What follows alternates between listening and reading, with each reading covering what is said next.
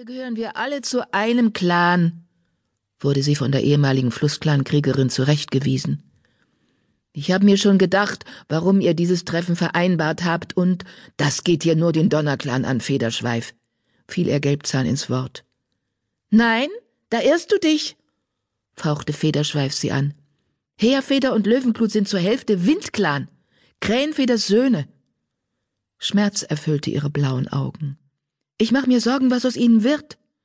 Ich muss über sie wachen. Und um Distelblatt traure ich genauso wie ihr. Tüpfelblatt streckte ihren Schwanz aus und berührte die silberne Kätzin an der Schulter. Sie hat recht. Lass sie bleiben. Gelbzahn seufzte.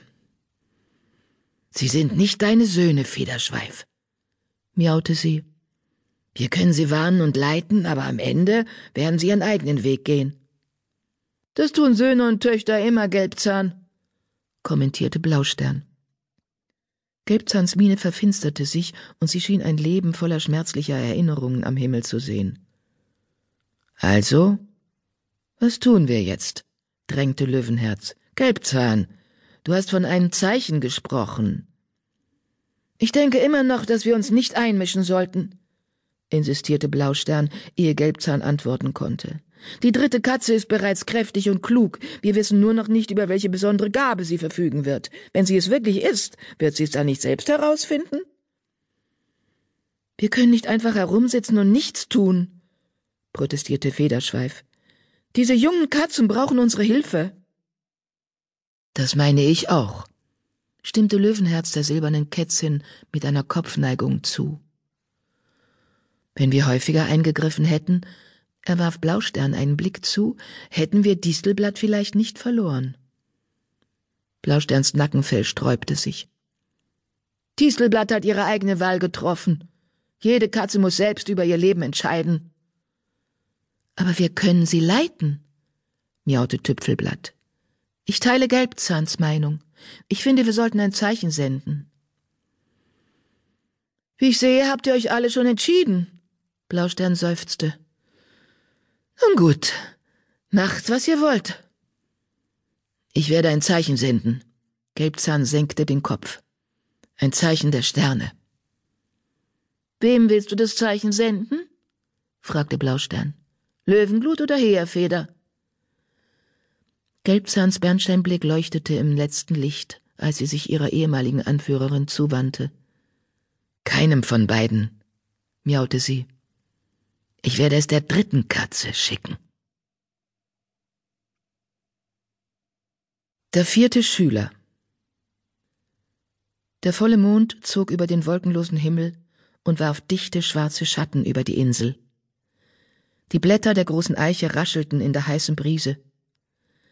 Eingefärcht zwischen Ampferschweif und Graustreif fühlte sich Löwenglut, als müsste er ersticken. Nicht mal nachts wird es kühler, knurrte er. Stimmt, seufzte Graustreif. Diese Blattwechsel werden immer heißer. Ich kann mich gar nicht erinnern, wann es zum letzten Mal geregnet hat. Löwenblut hielt nach seinem Bruder Heerfeder Ausschau, der bei den Heilerkatzen saß und wandte sich dann an Graustreif.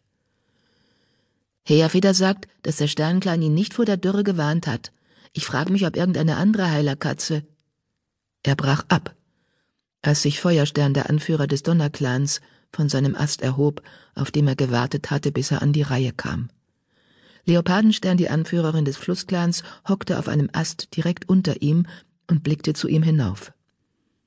Der Anführer des Windclans, Kurzstern, lehnte sich einige Schwanzlängen höher in eine Astgabel, während Schwarzstern, der Schattenclan-Anführer, auf einem Ast darüber nur an seinen Augen zu erkennen war, die zwischen den Blättern hindurch schimmerten.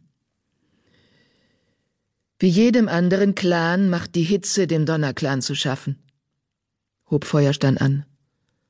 Aber wir kommen gut zurecht. Zwei unserer Schüler sind zu Kriegern ernannt worden, Rosenblatt und Unkenfuß. Löwenglut sprang auf die Pfoten. Unkenfuß! Rosenblatt! jaulte er. Der restliche Donnerclan fiel ein, zusammen mit einigen Katzen aus dem Windclan und dem Schattenclan. Allerdings bemerkte Löwenglut, dass die Krieger des Flussclans schwiegen und dabei feindselig um sich blickten.